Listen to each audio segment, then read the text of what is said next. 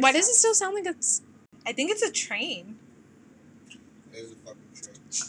It's a really heavy train. All those Christmas presents. Why is my Christmas tree lights off?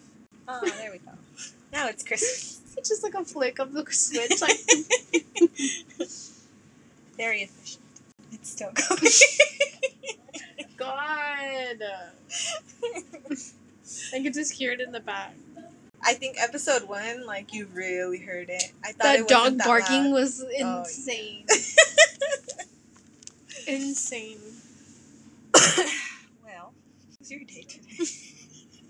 It was okay. Until my cat bit you. It was, like, scratching me. It was, like, going like this. And I was like, ow! It bites me. It's the white one, right? Mm-hmm. Yeah. The black one didn't want to come up to me for some reason. No, it's, like, skittish. It doesn't like anybody. I don't even like cats. It's just like a mutual relationship. Yeah. Too fat. Okay. I think we can start. Okay. I'm like, welcome to episode 3. Welcome to episode 3. All right, we're recording in 3, 2, 1.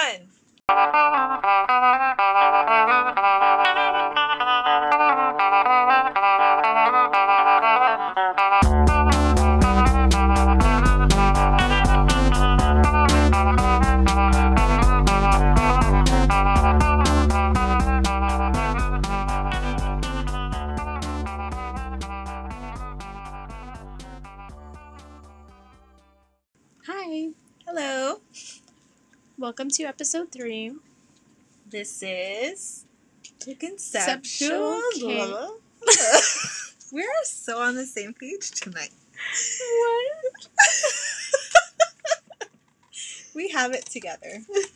We are usually well put together people. Yeah. My mind is everywhere. I forced Torie basically to re-record this because we recorded yesterday and I absolutely hated all the audio. So, this is us trying it. This is round 2. This is supposed to be better. Off to a great start. Yes. Okay, so, let's try this again. Hi, guys. Hey. It's Torie. And Grizzi. And this is Conceptual Chaos Podcast. Thanks for joining in for episode 3. Woo-hoo, we made it this far. Can't stop now. We won't stop now. It's almost Christmas and Griselle decorated her house so cute. I'm sitting right next to a tree. Yeah, I go all out for Christmas. Sometimes it looks like Christmas threw up in here. I didn't go all out this year. I'm okay with it though. It's cute. This is very minute. There we go with the.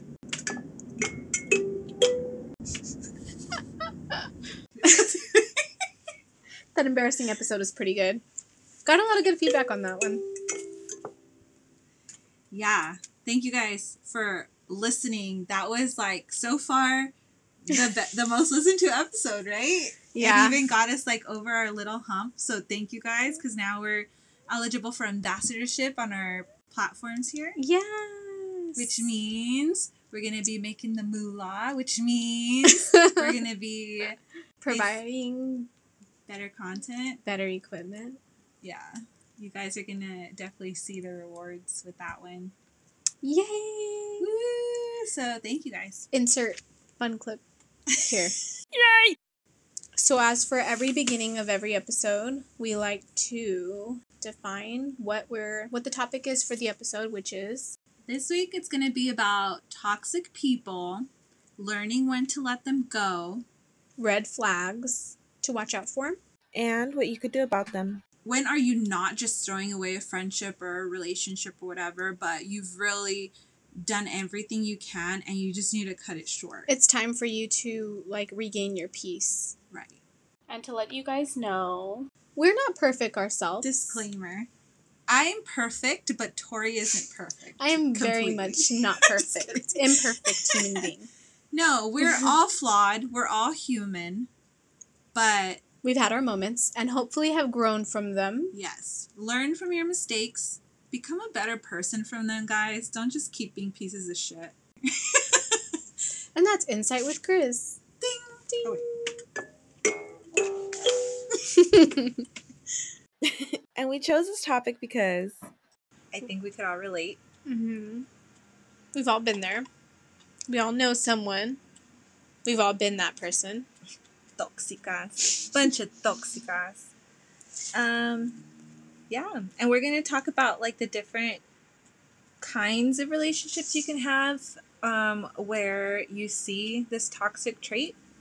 And you'll see that it's not that easy to move away from this sometimes, but we'll give you a few helpful tips here and there.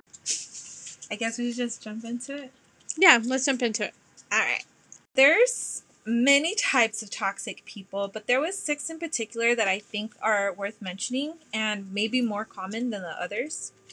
The first one I came across was the energy drainer or energy vampire, as a lot of our listeners refer to it.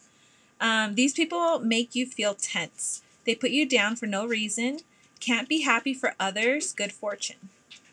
Then we have the fake complimenter, and that's the person that gives you fake compliments, lacks empathy, puts you in uncomfortable positions. We also have the pessimist, who talks down to you to make themselves feel better and only cares about themselves, tries to talk you out of your dreams.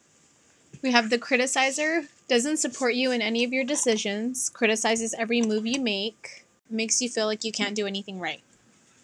We also have the manipulator, tries to control everything, pretends to like you and other people, wants to make every decision for themselves and others. Last, we have the victim, blames others for their misfortune, constantly seeks attention from others, talks mostly about their excuses for failing. So, what is a toxic person? According to WebMD, if you know someone who's difficult and causes a lot of conflict in your life, you may be dealing with a toxic person. These people can create lots of stress and unpleasantness for you and others, not to mention emotional or even physical pain. A toxic person is anyone whose behavior adds negativity and upset to your life. Many times, people who are toxic are dealing with their own stresses and traumas. To do this, they act in ways that don't present them in the best light and usually upset others along the way. Toxicity in people isn't considered a mental disorder, but there could be an underlying mental problem that causes someone to act out in toxic ways, including a personality disorder. Here are some warning signs to watch out for if you think you are dealing with a toxic person. You feel like you're being manipulated into something you don't want to do. You're constantly confused by the person's behavior. You feel like you deserve an apology that never comes. You always have to defend yourself to this person. You never feel fully comfortable around them, and you continually feel bad about yourself in their presence. If you're experiencing these feelings around someone, they may be toxic. If you constantly have such emotions, you may want to change the relationship or stop the relationship entirely. What I do. Ding, ding, ding. That's kind of what the gist of this episode is going to be, is we're going to kind of go into when is enough enough.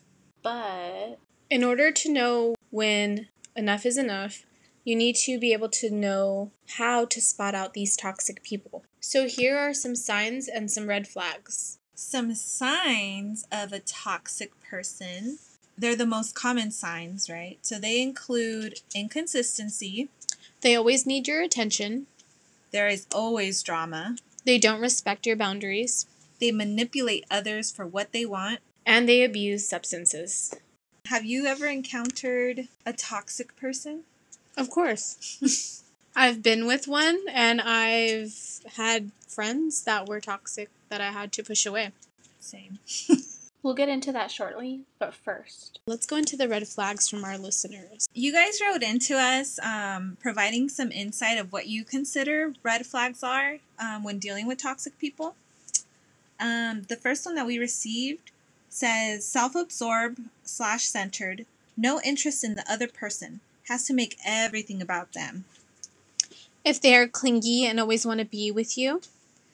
If they don't let you see your friends. Ownership of everything. Oh, the I don't want to start anything but sentence that they say at the beginning of the drama that they're about to start.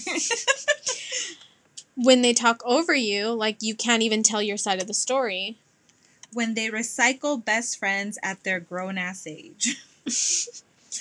I like that. We're going to go into that a little bit. Yes. For friendships, them constantly venting to you or calling you because they need you, but they are never there when you need them.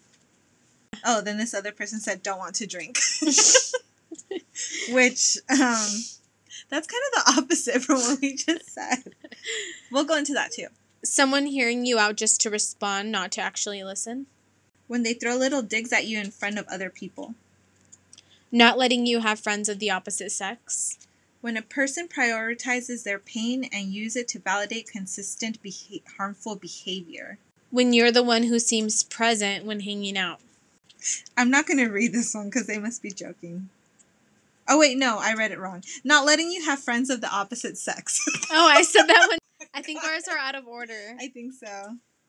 I have the inability to communicate or set boundaries without becoming irrational. Saying it's just a friend, not having your back when family creates drama/gossip. I like that one. These are all really good ones. Yeah. So we're going to go into like the different kind of relationships where people can see toxicity. Yeah. Or toxic traits. I think number one, first and foremost, is relationships, yeah. Right? Like amorous relationships. Yeah. Anything like romantic, yes. Significant other, lover. Then we have family members. And obviously friendships. And this could even also be like work relationships. Remember we were talking about that? Let's talk about the obvious one, the romantic relationship one. Okay. I feel like in recent years, there's been like this toxico movement. Yes. That has kind of normalized these toxic behaviors.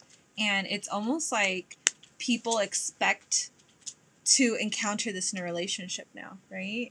It's like being psycho is like a thing all of a sudden. Yeah. I feel like being possessive over someone and... I mean, I think everybody at some point was like that in their past, but for the most part, you want to grow from being that person, and you want to just be comfortable in your relationship, yes, and have trust. You had a really good quote. Remember what it was? Yeah. I read something on Instagram that went hand in hand with this, and it says... I'm at the stage in my life where I don't want to be crazy in love anymore. I want to be calm in love, patient in love, happy in love, and understood in love.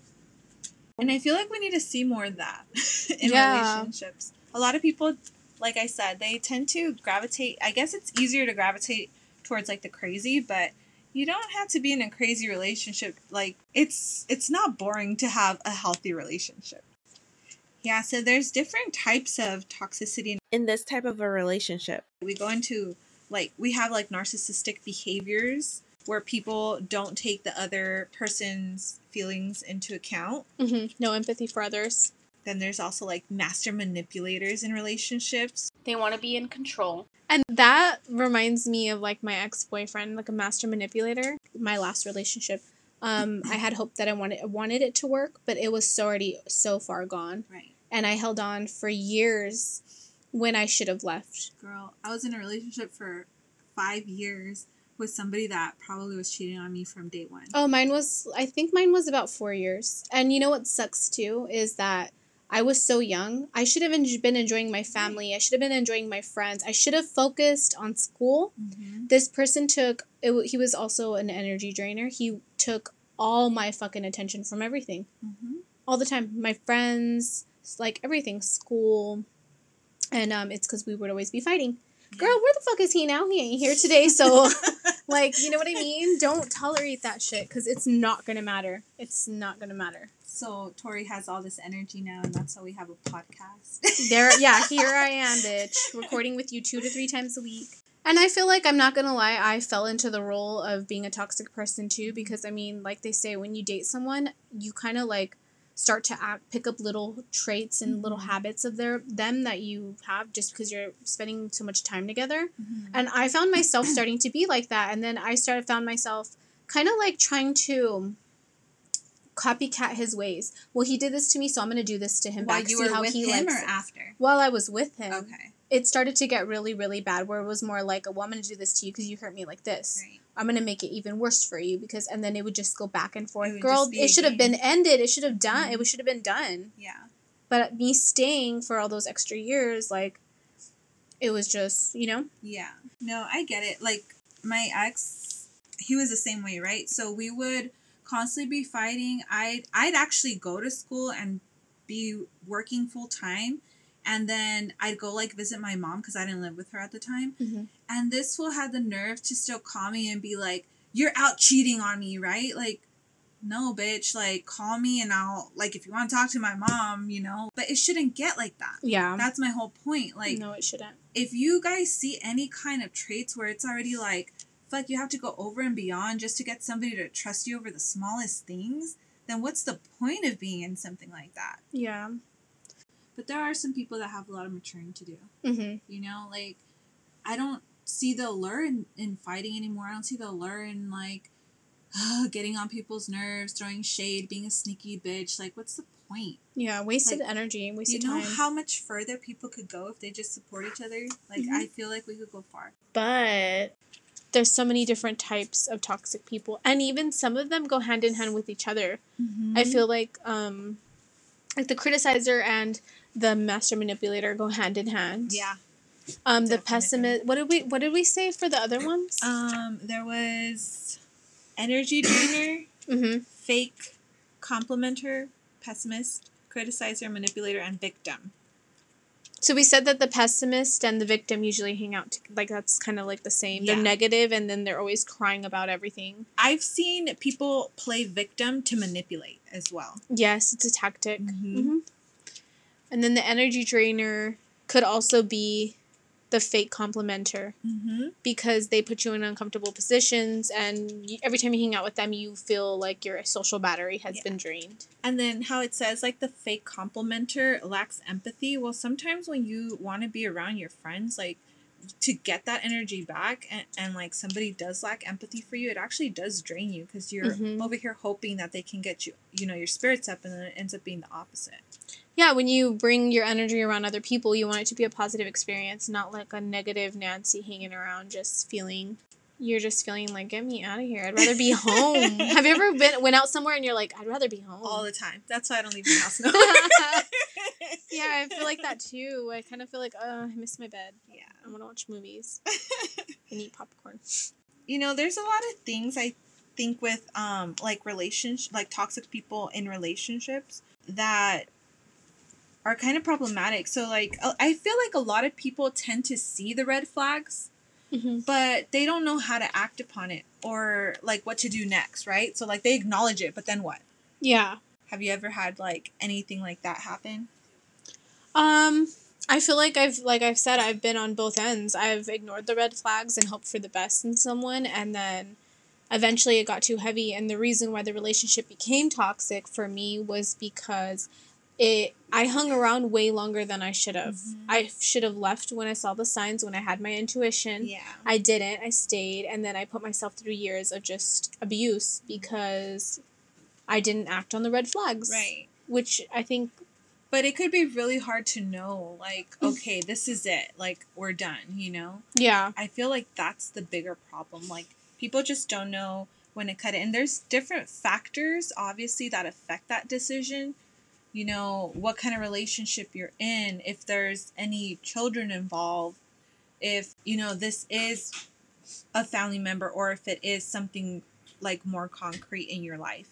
It can be very hard to take those next steps. Yeah, of course. And that's why people get stuck in domestic violence situations, mm-hmm. and they almost get, like, Stockholm syndrome for their abuser, because when they're not getting abused, they feel like, okay, well, what's missing in my life? Right. Or they think, a lot of people were also raised thinking that abuse is love. Like, if this person doesn't yell at me and scream at me, they don't love me. Do they really care? If they're not psycho over me, then how in love are they really with me? You hear those people that are like, oh, he's not calling me, he must not care. Yeah, right? Or like, tattoo my name so you know, so I know it's real. Exactly. Like, no, you shouldn't have to do that. That's going a little far. Well, we did have a listener write-in that kind of ties into this. So I'm going to read it. They did ask to... Please stay anonymous, so we will do that for you. But I'm going to read it because it brings up a few really good points. So It says, I'm currently in a toxic relationship. So my partner has been cheating on me for years. We got a shit ton of kids. Laugh out loud. Yeah, I feel like it's a situation that I should have gotten out of when I found out. But he's been changing his behavior sort of towards me, and he seems to be putting more effort. On my side, I feel like I'm not trying. I'm stuck in a thought cycle of what if he goes out and cheats again. So does that make me the toxic one for not trying, for not trusting again? During all this, I was a new mom going through postpartum depression, which I really ignored and should have addressed it to him or someone, but I was embarrassed to share my emotions with anyone. I felt since he was breaking his back every day to provide for us, I should just suck it up and not complain. Some days he would get home and I would hate his guts for no apparent reason at all. Call it women's intuition. I don't know, but moral of the story, trust your gut. Red flags, there were plenty, but I would always give him the benefit of the doubt, mostly because I was feeling unwell and going through my own stuff. So I didn't want to bring up more issues than necessary and cause drama. That's definitely a toxic trait I learned from my family, not addressing certain issues with everyone, just hiding our emotions. I definitely have pushed away many people in my life after becoming a mother, trying to figure it all out. There are a few people who have kept in touch, and I appreciate them deeply. I've gotten through some tough time because they reached out just to say how my day is going. First of all, we just want to say, you know, postpartum depression is a very serious issue, and we're probably going to address it on a future episode once we get a professional to step in here where we have that in the works. But also she mentions, you know, that she learned some traits from her family. We're also going to go into generational curses on a later episode, so stay tuned for that one. And then third, of course, you can always reach out to us as a friend, even if it's just a chit chat. So there was a few things that like really stood out to me about this story. The first one is she kind of addresses, I think, what a lot of people in relationships are afraid to make the next move of, right? So like, because she has kids, and because this person, I guess, provides for her and her kids, mm-hmm. she feels like she's stuck in a situation. Yeah. She can't move on from it because she's thinking of her children. She's thinking of the situation that she's in. Yeah. Right? It's like that guilt of breaking up the family. Yeah. And when we get into the family matter afterwards, I'm going to go into, like, why nobody, like, that shouldn't even be a factor. Yeah. Right? Mm-hmm. So I'll get into that. But there was another thing she mentioned. She says that the roles kind of switched on her, right? So at first, he cheated on her, but now she has this mistrust of him. So does that make her the toxic one? No. I don't think so either. She was hurt. Yeah. So there's a difference between, she calls it intuition, and, you know, blatantly accusing people without any kind of evidence. Proof. Mm-hmm. Right? Girl, you've been hurt. You've learned from that hurt. You've learned the signs of your partner, and therefore you're keeping watch for them. You're keeping your guard up. Yeah. If you don't fully trust them, it's because you guys haven't worked things out fully yet, mm-hmm. right? You still have some healing to do. There's still conversations that need to be had between you two. And, you know, you're saying his behavior is changing, this is going on, but maybe now it's time to take things into, like, professional hands and go see therapy about what you guys can do to take the next step so that this doesn't ever happen again. Mm-hmm. Cause rebuild the trust. Yeah, you have to.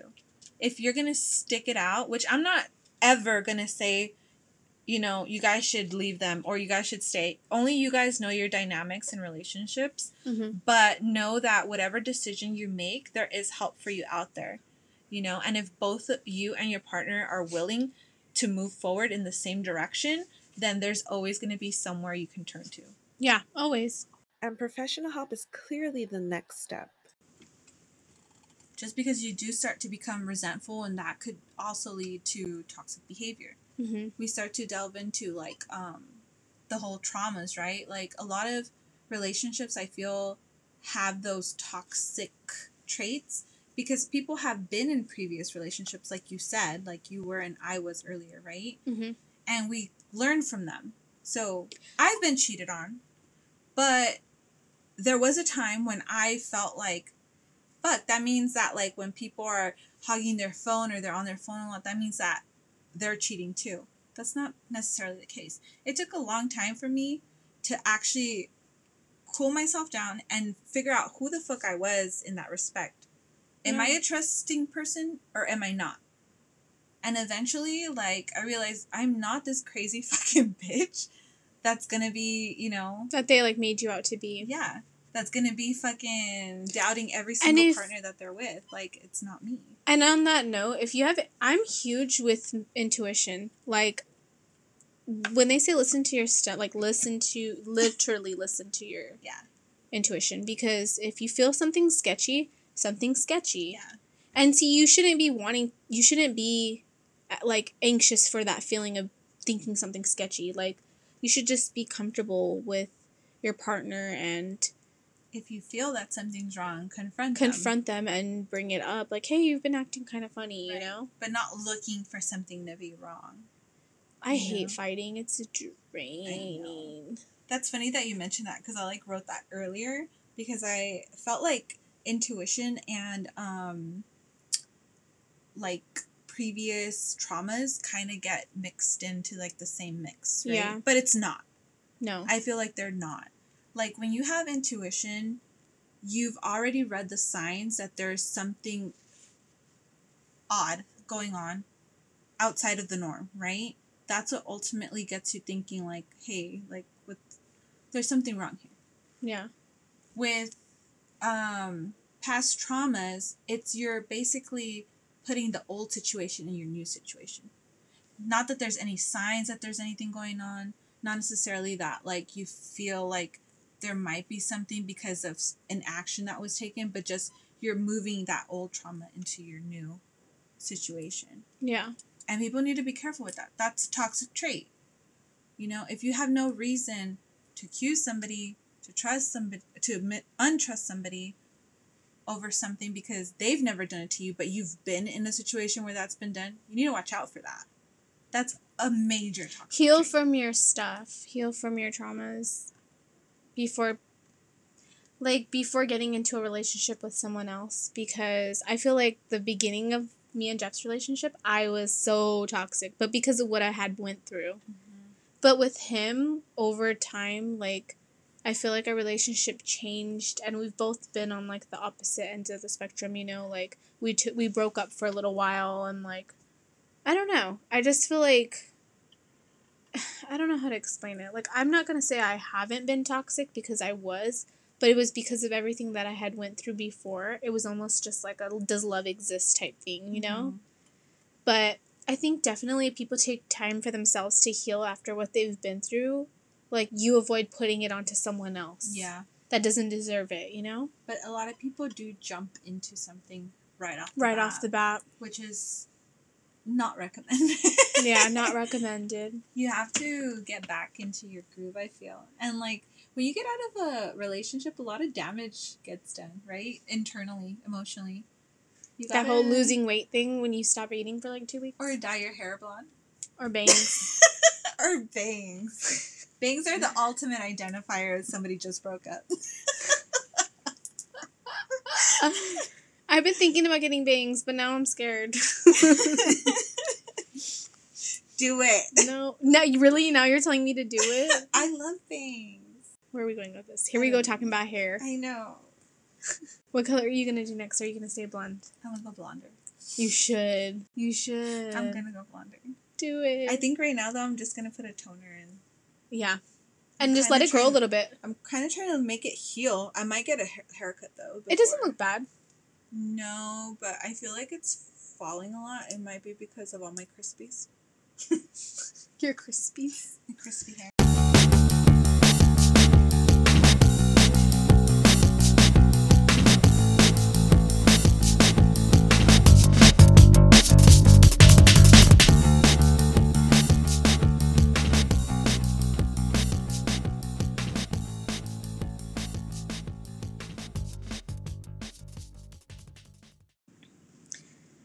So we had a listener write in, and this says, those two are just negative all the time, even when there's nothing to be negative about. Does a toxic person know they're being toxic? Should be your next question. Which we kind of, wanted to go into because it's a great question. Thank you for sending it in. What do you think? I think yes. I think how you treat others and what you do to people around you, you know what you're doing. Everyone has an intention with everything they do. They don't just go about life just being like, I'm going to flip this coin and see what I should do. Like, it's a storybook, you know? There's emotion behind the things you do. So I feel like, yes, they know what they're doing. I'm cut, 50-50 because, yes, I agree with what you just said. I do believe that people have purpose to everything that they do. Mm-hmm. It serves their way of life or whatever, but I also feel like sometimes you do just put your foot in your mouth, you know, or you fuck up, or there was a spur of the moment situation, or, you know, there's so many different things. It really depends on what we're talking about here and the person, obviously. Yeah. I feel like when people don't know they're being toxic, not enough people set boundaries with them because they act like, oh, they can just say and do whatever they want whenever they want. And so there's not been people that express boundaries to them, so they have no boundaries.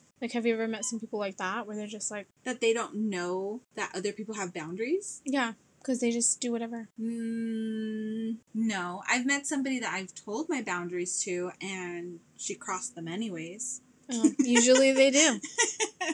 That's why they get cut. That's why she got cut. Haterade. That's a really good question, though. You guys should let us know on our Instagram what you think. Okay, so we're going to go ahead and share a couple of our own experiences. Do you want to start? Or yeah, I'll start. Well, like I said, there's nobody that hasn't been touched by a toxic person, right, at one point in their life. And we're no exception.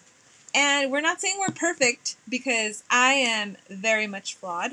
But I try to learn from my mistakes, right? So I expect kind of the same thing from everybody else. And in friendships, whenever I see that, the people that are my friends are showing all this toxic behavior, and especially when it's starting to become a negative effect in my life, and they aren't sorry or they don't show any kind of resentment for having done it, then I do cut them out of my life. Yeah. Yeah. So I have some stories like that. I'm not going to mention names because it's not about being petty. This is really just experiences of your own. Yeah. But I do have some personal stories where, you know, I had this really close friend, I felt like she was important in my life, you know? And so I went out of my way to be a true friend to her. But I chose this story because I wanted you guys to see that it doesn't matter how close someone is to you. You can bring yourself out of a situation that is potentially harmful to yourself. Yeah. And move on from it. Yeah. You know? So it starts off with me being with my partner and me telling her, hey, he's really trying to work on himself. We're not trying to party right now. We're not trying to do all that. Talk to just my closest friends about that, you know? Everybody was understanding except her. So she literally told me, well, he's a grown-ass person. I can't control him. I'm not telling you to control him. I'm telling you to, not call him, not text him. Hey, there's this going on. Hey, there's that going on. Be supportive is what I'm asking you. Got dropped, right? She said later on, I don't remember that conversation because I was drunk. It's not an excuse. What did we just say? Intoxication, right? Mm-hmm. Substance abuse can lead to toxic behavior. So then later on, I find out that she made up this completely different story about a situation that happened when I was there. So I witnessed it firsthand. Actually, I was the one that initiated the situation. And she changed it all around. All the facts around to, one, not including me, two, make her the center of attention in this situation, and three, she started telling people about it. Now, normally I wouldn't care, but when it involves me and a loved one, of course I do. Yeah. And she was very much involving this loved person, right? Yeah. So that was the final straw. I had to cut it there and confront her. So I confronted her. All of the above didn't work out. All of the above, dude. I set boundaries. I confronted her about it. And I even tried, like, talking to her afterwards, you know? Telling her, you know what? Let's talk. Come out. Because I'll tell you right now, this was at her house. She lived with a roommate who is also my friend. And so I was over it, and when this whole thing happened and whatever, we started talking, and then she bolted it to her room. I waited. We were chilling. I calmed down. I thought maybe she would be willing to talk after some time passed. I told her, like, hey, come out. I texted her, come out. Let's talk about this, you know. Still thinking, like, she still valued my friendship. She texted me, no, I'm out. I don't want to deal with any of this. And she did. She left. Shortly after, she moved out of that house because, again, me and her roommate at the time were talking about all this, you know? Like, all her inconsistencies, all her stories. It wasn't just this, like, single incident. There was many other stories that were made up, and gradually they were getting more, like, they were getting bigger. Like, they could cause bigger problems, you know? Mm. So me and her were talking there, and she didn't like the fact that me and her roommate were talking, decided to move out. And now when we're out in public, she shows up sometimes and just, like, lingers around thinking, like, things are just going to get pushed under the rug. But no. Like, you didn't have the respect enough to deal with the issue when it was time to deal with the issue. Now that time has passed, it's not just, like, going to fade away. At least not with me. Yeah. I do respect myself. I value myself. I value my time and who I spend it with, you know? So that to me was major disrespect. The fact that she didn't want to come out and actually discuss the issue. Basically, she was telling you she was throwing away the friendship. Basically. It was done. So for me, it was a lot easier to be like, you know what? I tried. Yes, I got angry. Yes, we simmered down. Yes, I tried talking to her. Yes, I tried to set boundaries. Yes, she disrespected me multiple times. And even after all that, I was still just waiting for an apology from her and to try to discuss the issue and see where she was coming from, and that wasn't even worth her time. Yeah. So at that point, you know, like, what can you do? I'm not going to stick around a bunk-ass friendship that all these things that she's doing is what, like, an enemy would be doing, you know? I feel like after I cut out a lot of people, and I mean, like, a lot of people, I, like, immediately found genuine people. Like, I feel like I fit in perfectly with the friendships I have now. And it was, like, the missing link. Remember what you told me? So Torie's so insightful. I love her insight. That's why I have the little... Because one time I was really, really emotionally low. And she came up to me and she told me... We were at the beach. Yeah. You told me a lot of things. We were shit-faced at the beach. It was great. I wish we recorded what I said. No, it was something like... It was good, though. You were just like, what's going to happen is going to happen. And when you cut out negative things in your life, positive things start to... You attract better. Yes. And I don't think anything has been truer. Mm-hmm. Anything. Because once I let all those negative relationships go that I've been in, I've always felt like this weight lifted off. Because it's just you in control of your own stuff, and you don't have all this chaos around you. You know, like, you're just you living, making decisions for you, and you don't have anybody being angry at you about it, or, like, it's almost like that annoying toxic ex that just shows up, and you're like, we're done. Yeah. Just going back and forth with it, you know? Like, you're free from it. Yeah.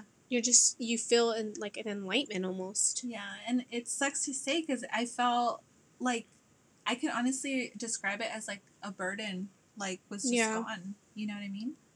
Like, people shouldn't make you feel like that. You should be missing people. Right. And, like, loving them and caring about what they have going on. But I feel like that has to mean something, you know? Yeah. If you don't miss somebody, then what value did they really have in your life? Yeah. And you start to question it. I questioned it, and then when I started thinking, like, of all the things that I did for these people and how... And everybody's circle dwindles down. You guys don't feel like, oh, I don't have a lot of friends, so I'm not... No. If you have a close, tight-knit circle within yourself, even if it's family, that's your support circle. It's like, not about quantity, it's about quality. Quality-ass people are way heavier than fucking... just a bunch of people that are half-assed there, you know? Somebody told me recently that he felt like he forgot what it felt like to hang out with real homies because he met this new group of friends. And this new group of friends, like, I guess they hang out all the time, but it's like they talk about happy things. They talk about their goals. They talk about projects they're working on, moving forward with, you know? Mm-hmm. And he said that all his other friends, like his older friends, like, whenever they're around each other, all they do is just talk crap to each other. All they do is just drink, and it's never, like, anything fruitful. And he started feeling, like he just forgot what it was to have a genuine friendship with somebody until now. Yeah. You know? So when, I don't know, if I guess if like you think about it, like if you really have those feelings, like what am I doing here? You know? Or I feel like, as weird as it sounds, I feel like when you and I, we've always known each other for years. And when we started getting closer and closer and closer, it felt like what belonged. It was like, You were like the puzzle piece that just, oh, there it is. And it just goes in. It wasn't like trying to turn corners and shit. Like, it doesn't fit there. You weren't forcing me in. No, it was just like. I would be the corner piece because I can't with all those other crazy shapes. No, you're a corner piece. It wasn't. You're not one of those L-shaped complicated pieces, or the four-sided ones with the little like half circles. Oh, I hate those. Those give me anxiety, dude. I'm the kind of person I have to work the border around, and then I just give up. Like I don't care about the. You're like I don't know what color is which. No, I know I'm not really good at puzzles, to be honest. Pac-Man, I'm fucking beast at Pac-Man. Are you? Yes. Oh my god. I will be on that machine for a long time. And I beat it like 3 or 4 times at the pizza place. I like mind games. Strategic games? Strategic. No. The ones where you're fucking selling lemonade and shit. Do you remember that one? Yeah. I do have that one on my computer. You would? You fucking brainiac. It's called Lemonade Stand Tycoon. It is. And yes, I made it to the 5th level. So I was a millionaire. Okay. Do you remember Oregon Trail when we were kids? Yeah, I love that shit. I would get all excited. I have the Super Nintendo like retro, the mini one. Oh really? And it has like every Nintendo game ever in there. Oh shit! Oh like, dude, Super Mario. Yeah, they have Pac-Man. Let me give me that thing right now. They have all the Super Marios in there. I'm never gonna go home. Yeah, Smash Brothers. Shut up, guys. We're gonna take a break to go play. The fucking theme song. They used to have that at that brewery, Rock House. Uh-huh. And they closed. I don't know what happened, but there was like a little room you can go in, and they had a Nintendo 64. This was pre-COVID, they had Super Smash Brothers. Mm. It was fun. I love Super Smash Brothers. Yeah, it was fun. I think because of COVID, they had to take that away. Oh yeah, Zelda was on there too.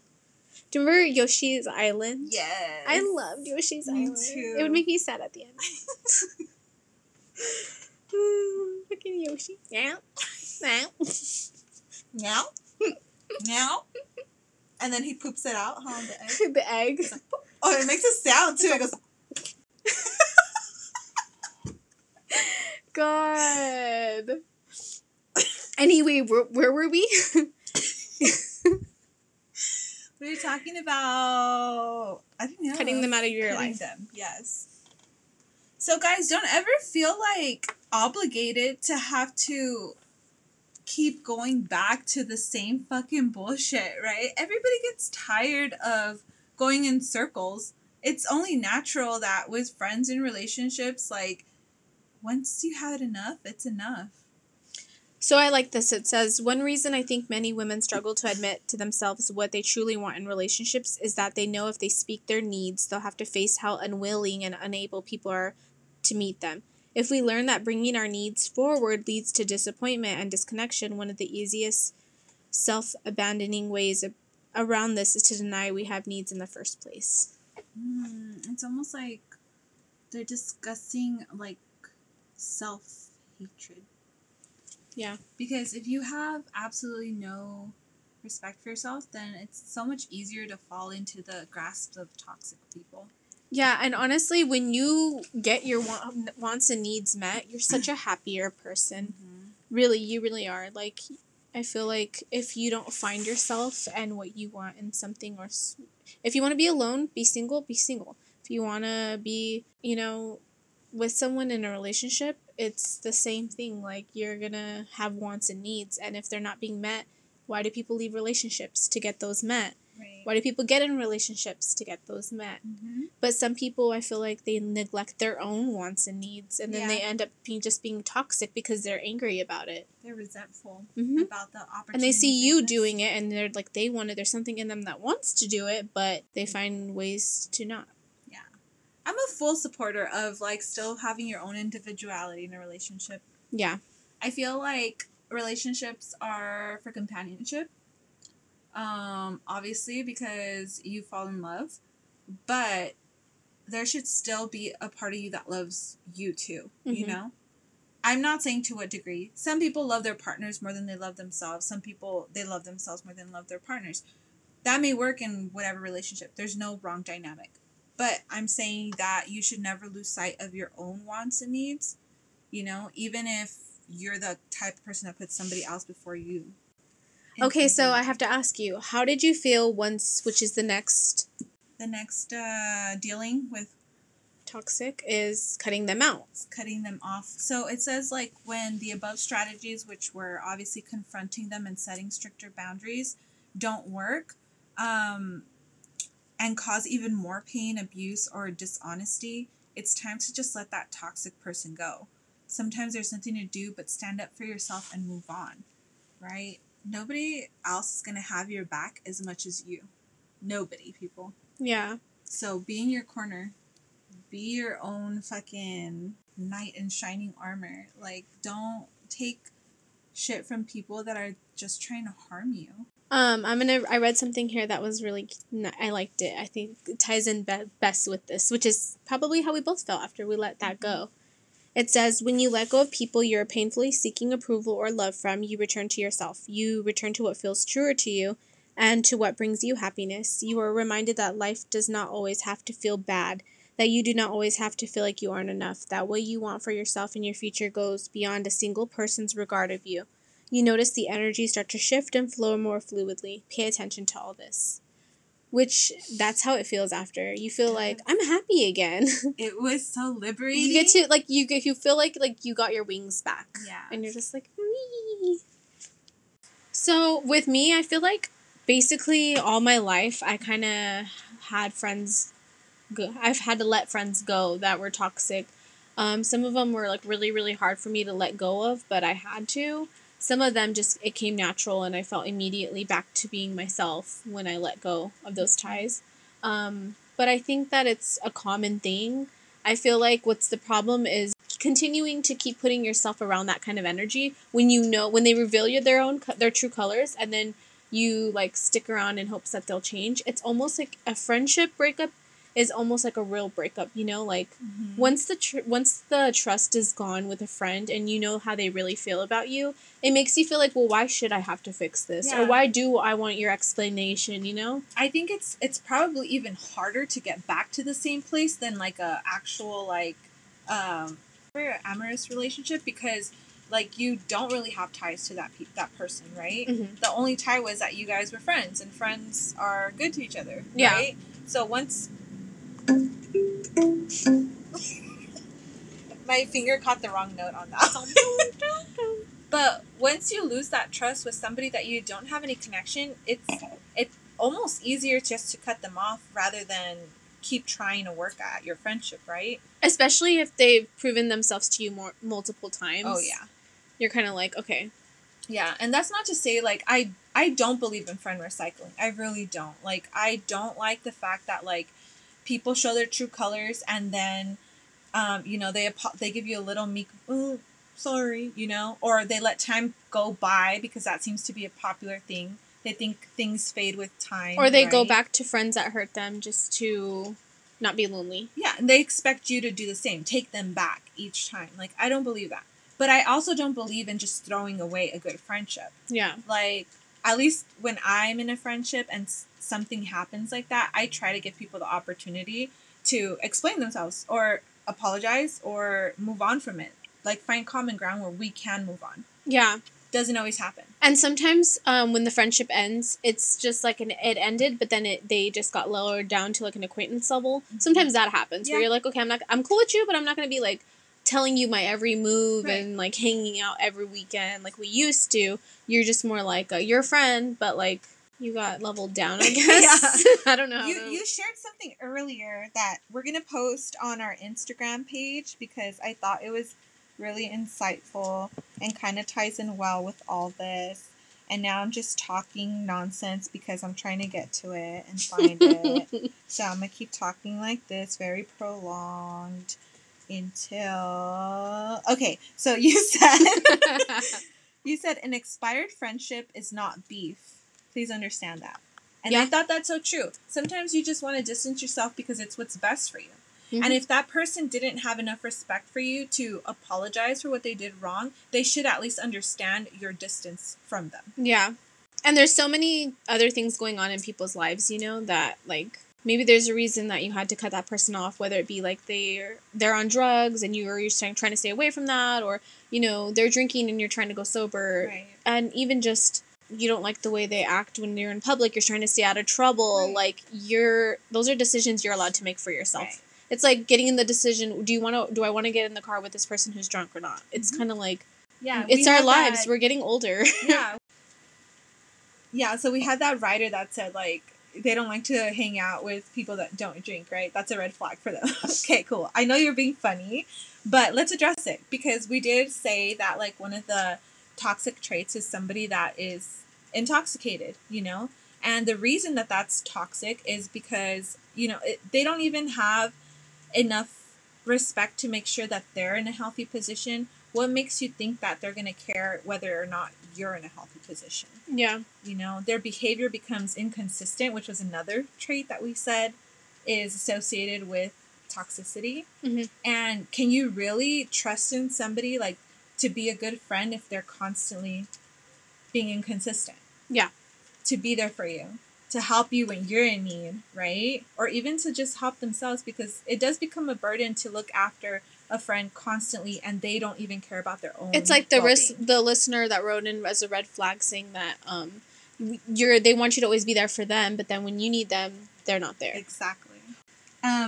So one of the reasons why we decided to talk about the friendship one is because obviously there's many people that experience this, but also because toxic friendships are also associated with a lot of increased stress levels, and that will obviously affect your physiology. And I wanted to get into a little bit of physiology with what toxic people actually do to you internally, right? Yeah. To your biology.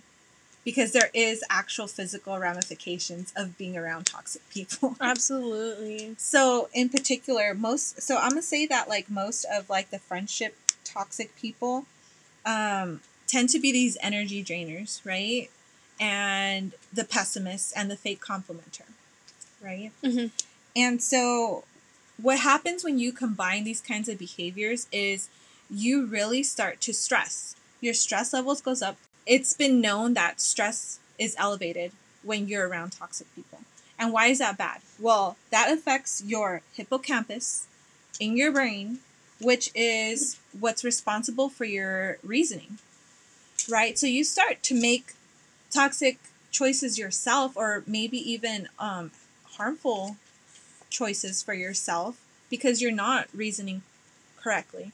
You're getting fed all this information that's stressing you out, and it's not letting you rationalize. It's like causing deeper issues. Yeah. Could cause traumas. It can go into... PTSD. You have triggers. Sorts of things. You have, like, fear of abandonment. And, I mean, even when we're kids, when you're let down by somebody, it does something to your brain. Yeah. Where you almost, if it happens to you too many times, you start, like, not trusting anybody. Yeah. You don't believe in what anyone has to say. Right. And earlier we said that, like, toxicity isn't a mental disorder, but it can definitely lead to mental disorders, right? It could be an underlying factor, personality disorder. Yeah. So that's when we start to see narcissists who think only about themselves, because you never know. Like, maybe they were hurt at one point and don't trust anybody anymore. So now they're only going to rely on their own beliefs, their own truth, you know? Yeah. There could be so many things. Do you want to go into the listener write-in? Yeah, let's do that. Okay. So it's going to be kept anonymous. I've dealt with toxic friends who would talk shit about me to other friends or people who didn't like me and come back and tell me everything that they'd say to cause drama, or I'd tell them shit about someone and they would talk so much shit and then turn around and deny ever saying anything and would say I'm giving them the benefit of the doubt just so that they could still hang out with them and their friends. So that sounds like somebody who likes drama, and to me, I feel like that's... manipulator. It's the manipulator. They like to be in control of the situation, and they like to see how it goes down. Yeah. And it could also be the fake complimenter, because you're being put in an uncomfortable position where you trusted this person with what you said, and then... I feel like this story kind of hits all of them. All of them, yeah, definitely. You know, energy drainer, for sure. You just explained why the fake complimenter fits in. Pessimist, like, she's giving somebody... yeah. Negative feedback about somebody else. That's pessimist for sure. Criticizer, duh.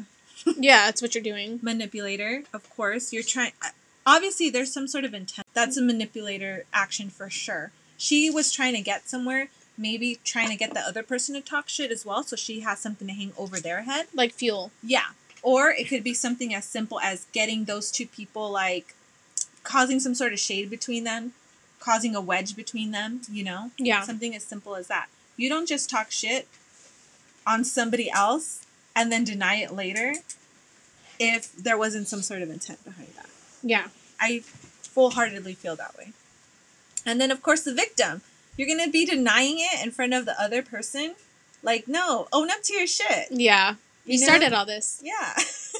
Don't start no shit, won't be no shit. Okay, so... this says, nothing worse than people who only see things from their point of view and refuse to try to understand anything from someone else's perspective. I feel like nothing in this world is black and white, right? And part of the learning experience is to know that there's going to be nuances forever in every topic, no matter what. There's people that are going to be affected in a positive way and other people that are going to be affected in a negative way. If you don't learn how to navigate in that gray zone, you can lead to toxic behavior by causing ultimatums, by doing shit like that, like how that last listener just said, like, oh, no, I didn't say nothing. Yes, I did. Why can't you be like, oh, yeah, I did tell her that, but I said it because of this, mm-hmm. You know? If there wasn't ill intention behind it, there would be a better explanation to it. Yeah, basically. Exactly. Mm-hmm.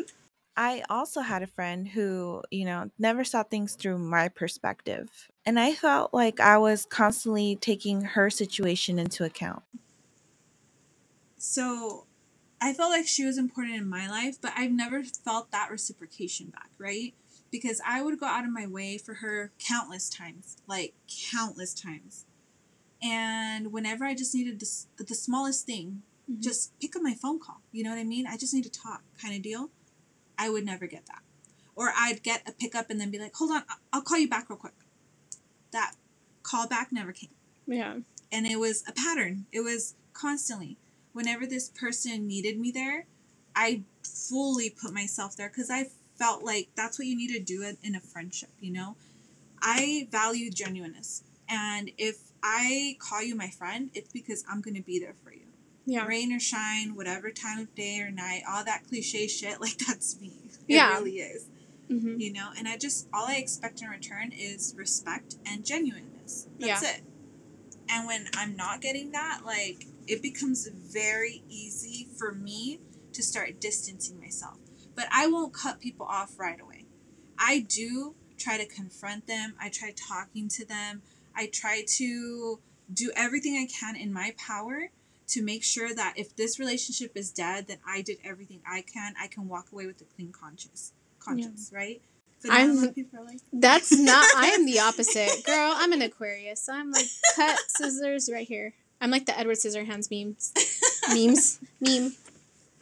But I don't know. I feel like with me, so I don't know if it's just me or if all Aquariuses are like this, but I feel like with me, it'll build up slowly, mm-hmm. and then slowly, slowly, slowly, and I'll instead of exploding, I'll just disappear. I'm like, but you won't ever bring it to like the forefront.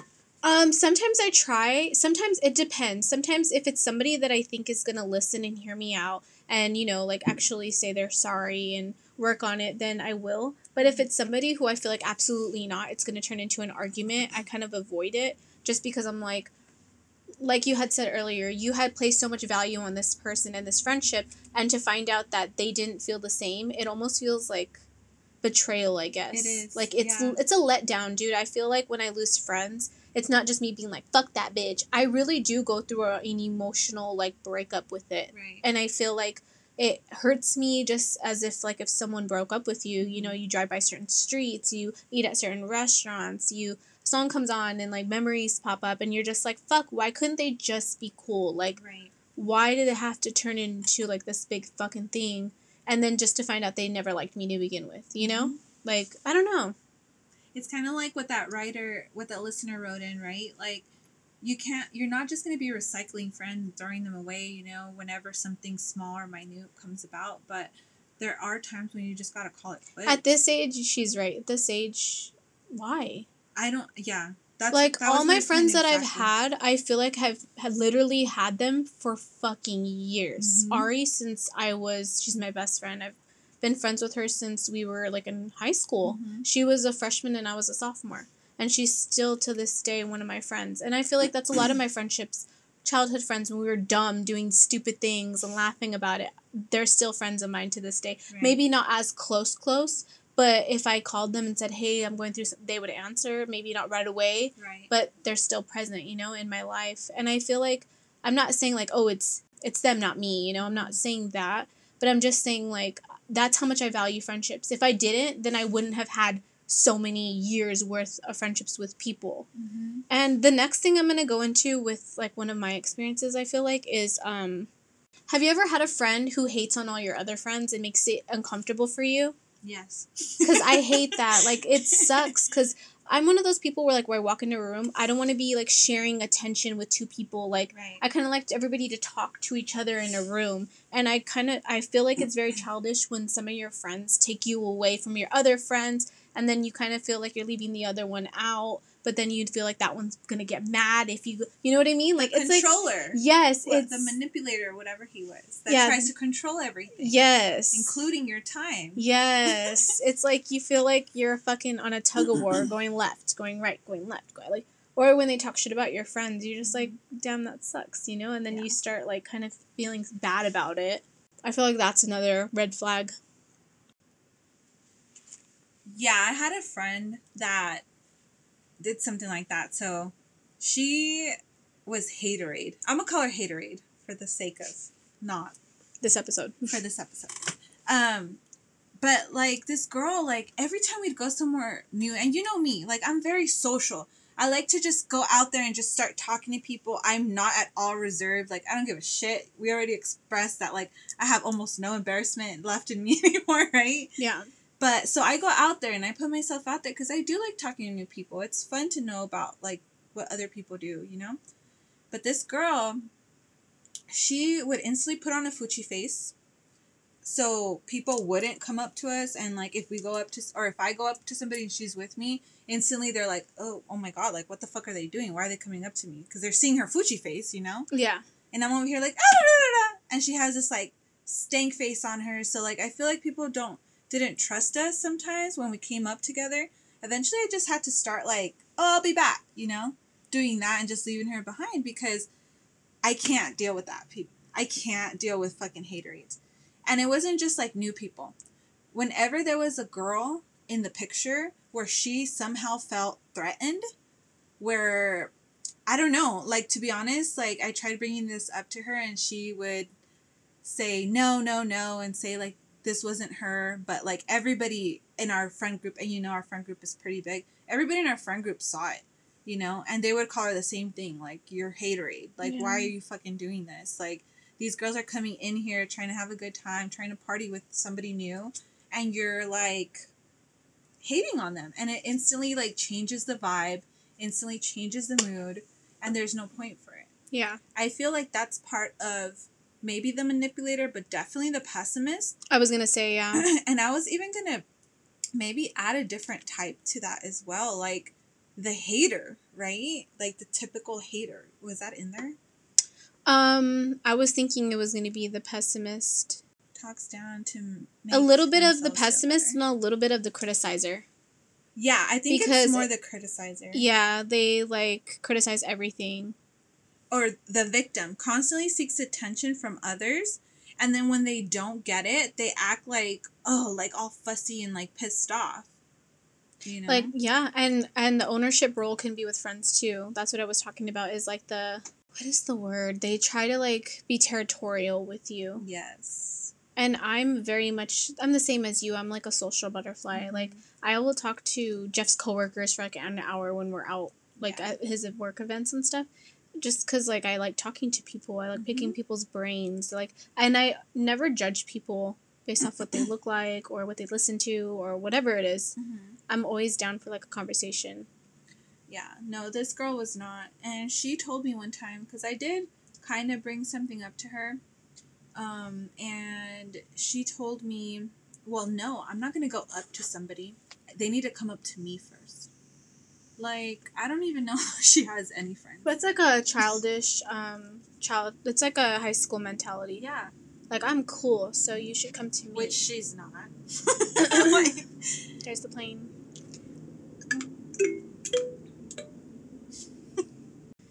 I don't know. It sucks because ownership role can be like with relationships and with friends, and it sucks when it's with friends because wouldn't you want your friend to have more friends? The more the merrier type thing. Like I do. Like, let's all have a good time. So our group of friends, for all of you who don't personally know us, we hang out kind of with the same crowd, but also we have like our extension of friends too. But most of us are like, it's a huge group, right? So we're very tight-knit. Like, for example, I've known most of these people for, like, 15 years. Yeah, not exaggerating. A lot of people went to school together. A lot of people know. Or we would just... I didn't go to school with any of them, but I would hang out with them, like, Thursday to, like, Monday morning. Like, literally, we'd get out of school Thursday. We'd go hang out at, like, the street fair in Upland. Yeah. And then home and on Mondays and go to school. And, you know, like, that was our routine. Yeah. We'd go to shows, things like that. But... So we've all, like, known each other for a long time. I could see how maybe she feels protective of people, but you don't attack people with the stank face right off the bat if you're protective. You know, I feel like you kind of should read people out, see if they're coming at you aggressive or at your friends aggressive. Yeah. Not just instantly filling out their vibe. And yeah. And this wasn't the case. It was always like oh, look, she's wearing this. What a skank. Or, oh, look at her. She feels like she's the queen of the world. Or, like, there was always some comment, some pessimistic comment about only girls. I don't know if the hater is more associated with females, but I've definitely seen it almost exclusively with females rather than men. Yeah, I feel like, you know how they say, like, oh, a he-man or she-man woman hater club? Yeah. It's kind of like under that, like catty behavior. Yeah. With me, I feel like I'm very much girly, so I can talk to you from anything like makeup to like I'm super. I guess you could say feminine on my feminine side, but then at the end of the day too, like I can talk to you about music, I can talk to you about traveling or whatever it is. You know, I can strike up a conversation about anything. But I feel like some like women out there, they don't know how to do that and they don't know what to talk about, so then they avoid the conversation altogether by hating, so you don't have to talk to people. I feel like that's not an excuse though, because no, it's not an excuse. You and me grew up with brothers, right? Yeah. I didn't have a sister. I don't know how to.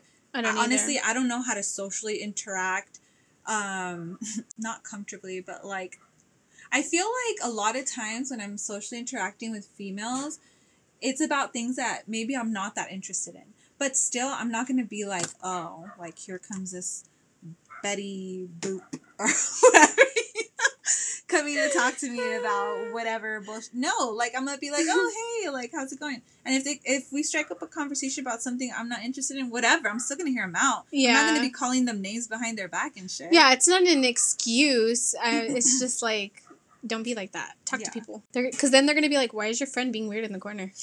That's exactly what they would tell her, dude. That's because when you go out, you socialize. There's been times when literally she's like, she literally leaves the group to go and like do her own thing. Like throw like a... Oh, sorry. I just blew that right in your face. Torie just got a stizzy and she thinks she's cool, blowing smoke all over my face, but whatever. I guess you're cool. I'm trying to get her... I'm trying to get her secondhand high. We're in California, people. It's perfectly legal. Okay. No, but that was one thing that really bothered me about her. And honestly, any of my friends now, like, I took that as a learning experience because me and her were really close.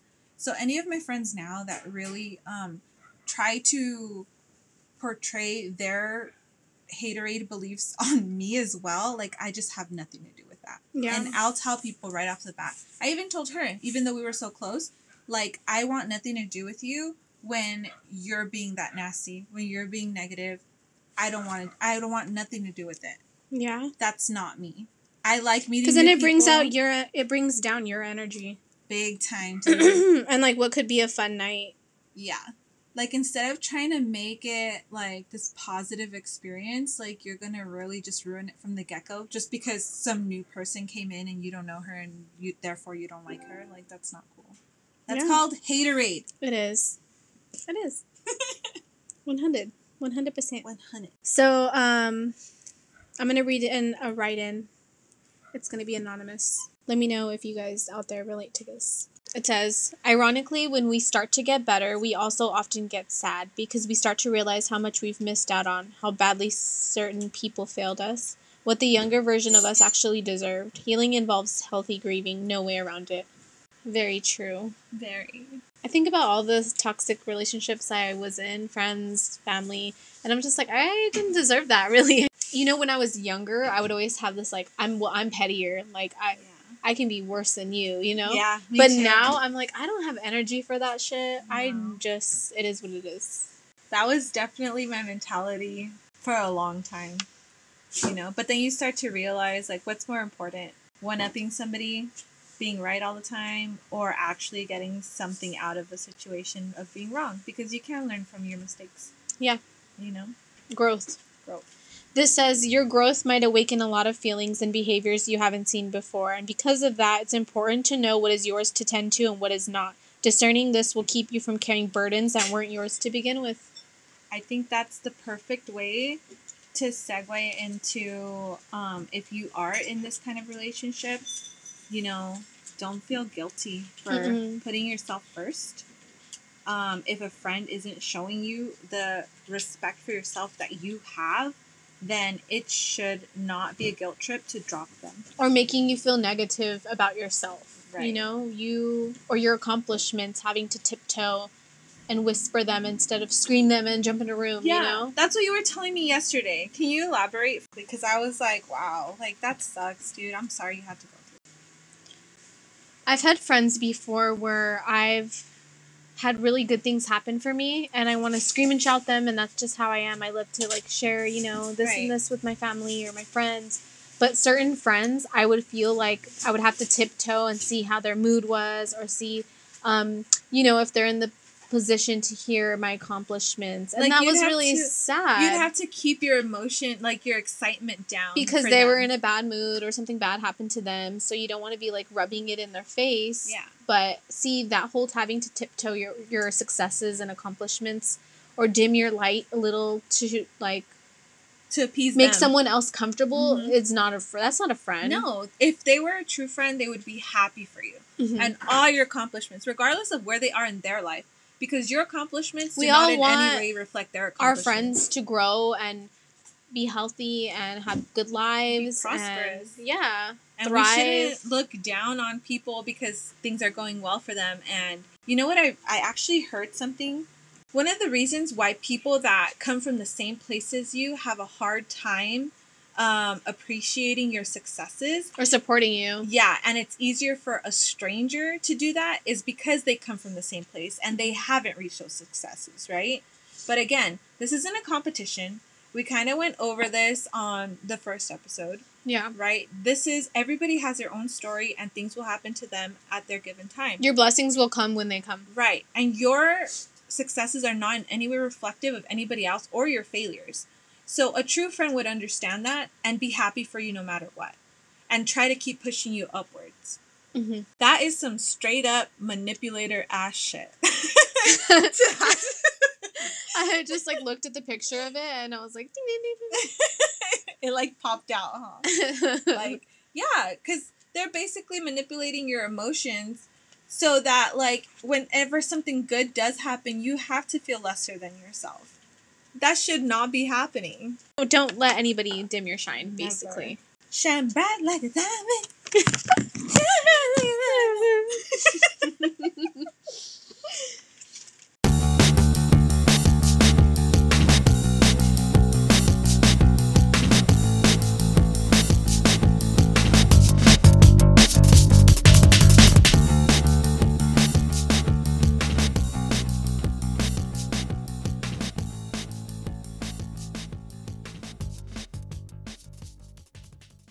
Alright guys, there's also the harder topic of toxic family members. We've all had one, I'm sure. Sometimes, like we've said with the relationship one, it's kind of hard because maybe there may be bigger factors at play here, like children are in the picture. Sometimes it's hard because the moral code with family is, right, you respect family, they're your family, they're there forever, they're the ones that are going to be there for you. Mm-hmm. But that one? That goes out the door, I feel, when, like, people are harming you. Disrespecting you, making you feel bad about yourself. Family is supposed to be people that support you, that are there for you no matter what, that bring you up when you are low, right? If a blood relative is not doing that for you, then are they really family? You know, you shouldn't be tied to, like, this, like, blood is thicker than water phenomenon. And I actually came across something that was really cool. It said, stop fantasizing about the perfect family. There isn't one. And that's what ultimately keeps people that are in a toxic relationship with a family member in that toxic relationship and going around in circles. Mm-hmm. Is that they're trying to portray like this perfect family that like doesn't exist. Yeah. Or they make excuses for this family member. Yeah. Everyone like just makes excuses. I've had family members talk shit, and I'm just like, what did I do to you? I did nothing. Mm-hmm. I'm just living my life, and I'm bothering you so much, and or like try to make comments about like how my clothes or mm-hmm. this or that, and I'm just like, you know me, I just don't give a fuck. I wear whatever I want to do. I do whatever I want to do, and the higher than thou, then like feeling, you know, like I'm better than you type shit, and that's my own family. Mm-hmm. We're not in competition. In fact, we're two way different individuals. Yeah. So I don't know. I mean, I've had to cut out family members that would, like, not respect my boundaries, not get it, and I'm content with just having my immediate family. I don't have a big family because of that. And also, too, my mom, she's had to cut out a lot of family members, which she protected us from a lot of people. Right. No, yeah, I totally understand. I've had to deal with a very close family member. He is the master manipulator type, right? And the victim type. And in this story, he plays both of them. You'll see. So there was a situation where I went with him to some stores. And this particular store required you to park in their parking lot, which meant, like, you had to pay to park there, right? And they give you a ticket. And if you lose that ticket, then you have to pay a fee. Like, I think it was, like, $10, right? But if you don't lose it, it's, like, $1 or $2, whatever. So, whatever. We came out of the store. Turns out he lost a ticket. And we're riding up to the attendant's, like, little booth or whatever. And they said right there, like, it's printed on here clearly, guys. Like, if you lose the ticket, you have to pay the $10. I'm just a worker. Like, my bad, you know? And this person starts yelling at them. Like, if it's their fault. Like, they can make that decision, you know? And I at first backlashed against him because I'm like, dude, it says it right here. Like, chill out. Like, it clearly states we have to fucking pay this. So he's like, no. He's so adamant about not paying it. We go back to where we were parked, try to look for the fucking ticket. Obviously could not fucking find it, right? So we go back to the attendant booth round two. Again, he's fighting. Only this time the lady that was there called her boss over. And this person had told me, like, oh, you didn't have my back over there. Like, you told them in front of them. Like, it says right here when, like, you know, you never have my back. And I felt like shit. Like, at that point, now I can look back and be like, that was manipulation 101, right? That was him playing the victim to try to manipulate my emotions. Why weren't you backing me up? Yeah. And because guilt-tripping you. Exactly. And because he was family, I felt like, fuck, like, I do have to back. He's my family, you know? Mm-hmm. I have to do this. So when we went back that second time, the lady's boss was like, oh, you came over here yelling at her. Don't be yelling at her like that. And he was like, I didn't yell at her. She yelled at her. And I felt obligated to, like, have his back and be like, no, she yelled at him. Like, she shouldn't be talking to him like that, blah, blah, blah, you know? Yeah. And when we left, like, finally, like, we ended up just fucking paying because it was, like, some stupid fee, like, $10. And whatever. We paid, we left, and then I felt like shit, dude. Like, it didn't make me happy at all, like, that I had to defend him when I knew he was wrong. Yeah. It put me in a horrible position, and it went against every code that I have. You know, like, me, you feel like morally, like, that you did the wrong thing. Yeah. And you know me, like, I'm not the kind of person that, oh, if you're in my clique, then I'm going to have your back blindsidedly, like, doesn't matter what you do. No. If you're wrong, I'm going to be that friend to tell you, hey, you're wrong. Think about this, you know? But that just made me feel so gross. Yeah. Like, so disgustingly gross. And that's, like, it was something that got out of your control. Yeah. You know, and at the time, it was really hard to obviously stop and think, like, no, this person's trying to manipulate me. But now I can see it. Mm-hmm. And I've definitely distanced myself from that person a lot because of the behaviors that they keep exhibiting. This isn't one incident where this happened and that was it. There was multiple things, you know. So I did have to take a step back and be like, you know what, like, it's not worth causing you a lot of stress trying to salvage this relationship. It's really not. I feel like the second that you cut it off, you get this sense of, like, enlightenment almost. And I read this quote, and it says, when you let go of people you are painfully seeking approval or love from, you return to yourself. You return to what feels truer to you and to what brings you happiness. You're reminded that life does not always have to feel bad, that you do not always have to feel like you aren't enough, that what you want for yourself and your future goes beyond a single person's regard of you. You notice the energy start to shift and flow more fluidly. Pay attention to all of this. And I think that's really how it feels once you cut that connection and you start just making decisions for yourself, not having this clouded mind, not having this negative Nancy talking shit in the background. Once you start really just making those decisions for yourself, you realize it's a breeze. Life's a breeze. Yeah. You just feel almost like happier. That friend that I told you I cut off earlier, that was the feeling I received. Like, once you got your wings back and you just, like, flew away. It was like I didn't have to be a babysitter anymore. So if you guys are in a relationship or if you have a friend that's out there that is this person, I would say, honestly, take a step back, like Griselle said, and just really look at the bigger picture. Is this person doing good, or is this person just causing you... Are they surrounded by negative energy, negative substances, negative things happening to them constantly? If so, the problem isn't you, people. And that's when you might need to start learning how to set some boundaries with those people. And if those boundaries don't work, then that's when you're supposed to go into taking action. Confronting them. Whether that be confronting them or deciding to cut them off entirely or distancing yourself. You have to learn to take those steps. Always respect yourself, your emotions, your body, your dreams and goals. They're important. Then you'll be able to love yourself.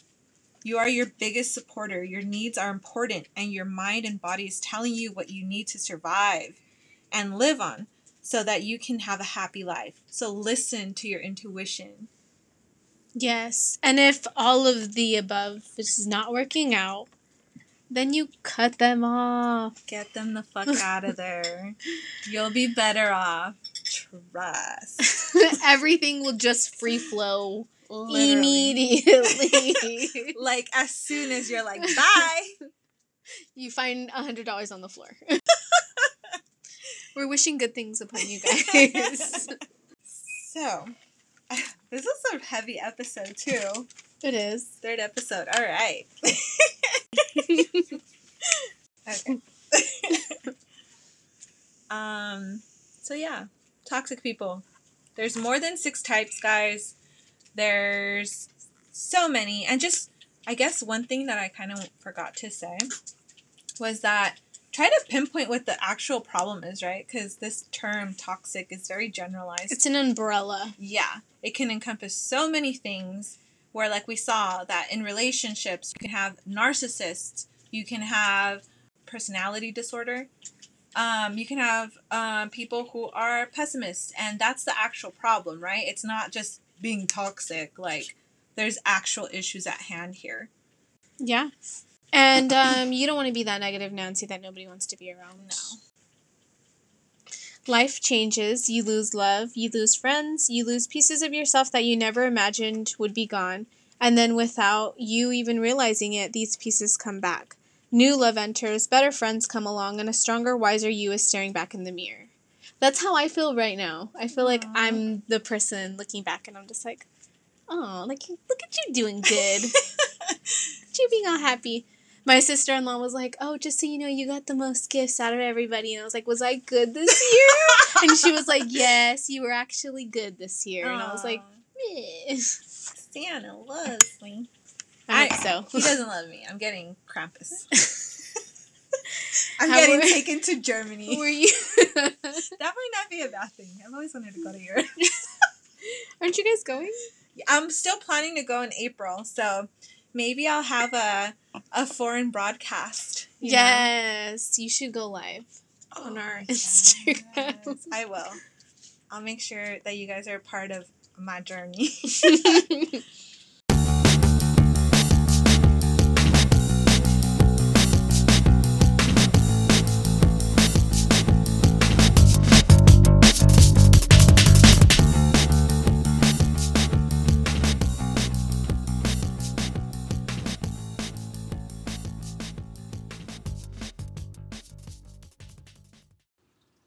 So for Lyrical Locals this episode, we have a band called Mirage Wave. And late 2017, Mirage Wave was started by rhythm guitarist and singer Noeli Gonzalez. She was inspired and influenced to start a band because of influences like Blink-182, The Coat Hangers, and Smashing Pumpkins. Noeli and bassist Allie Gray started what was called the Napkin Queens. The band was complete in 2019 after Steve Ostad and Maria Flattery joined the band. Maria wrote, "I'd like to think of the band as a collective, something all of us have been contributing to. We all inspire each other to write, and it's magical." That's so cute because that's kind of what we were talking about. I love that. Like, it's having cute. You guys just flow. Yeah. We meant to do that. So we're going to share the song Firestarter. The song Firestarter was started all with one guitar riff Noeli had been playing for a few years. You can follow them on Instagram at _Mirage Wave. To book them, you can go ahead and email gonzaleznoeli@gmail.com. And trust me, guys, it's worth a listen. They're so good live. I saw them live. That's how we contacted them, because they were so great. Dope. Let's go see them. Okay, let's listen to them first. Okay, and the song is Firestarter. Woo!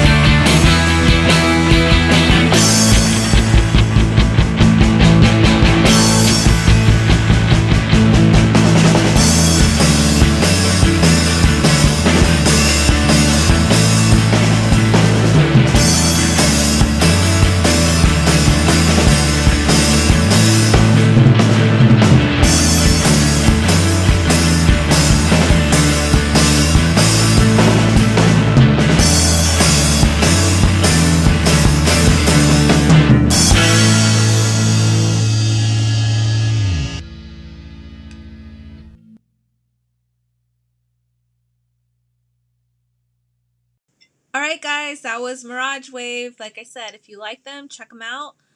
It'll be worth a listen. And if you have any questions about our podcast, you can email us at conceptualchaos@yahoo.com. Or you can check out our cool banter and images on Instagram at conceptual.chaos. And if you didn't like what you heard today, you can never listen again. Don't forget, though, keep it cool under chaos. Love you. Bye.